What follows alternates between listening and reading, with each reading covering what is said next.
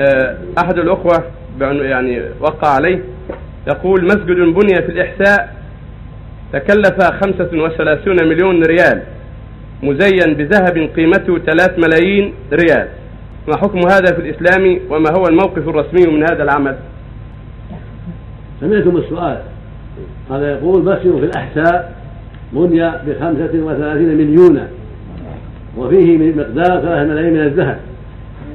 إن صح قول السائل إن صح قوله هذا خطأ. ولا شك أن لا يجوز الإسراف في بناء المساجد ولا الزخارف التي تضيع الأموال وتؤذي المصلين. والذهب محرم كيف يجعل الذهب؟ لماذا يجعل الذهب؟ الذهب يبني مساجد أخرى.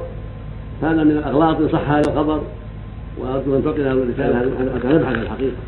هذا منكر ولا يجوز السكوت عليه. ولا شك إن هذا منكر والناس بحاجه إلى المساجد في حارات كثيرة. يحتاجون اليه ونحن ان وغيرنا نتعب ما حصلنا من يبني المساجد متى نحصل الثري الغني الذي يقوم ببناء المسجد فكيف تصرف الأموال؟ هكذا.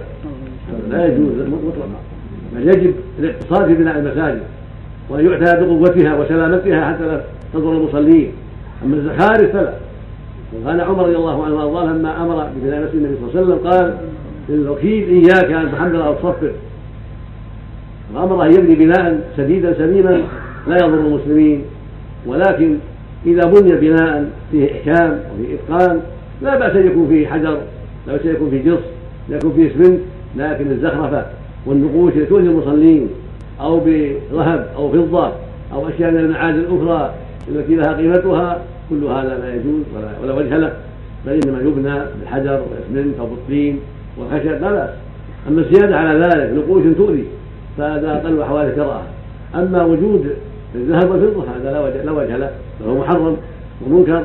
كل مال يصرف في هذا السبيل بغير وجهه فهو من الإسراف ومن إضاعة المال والواجب أن ينزع ويصرف في مساجد أخرى وفي أعمال شرعية تنفع المسلمين.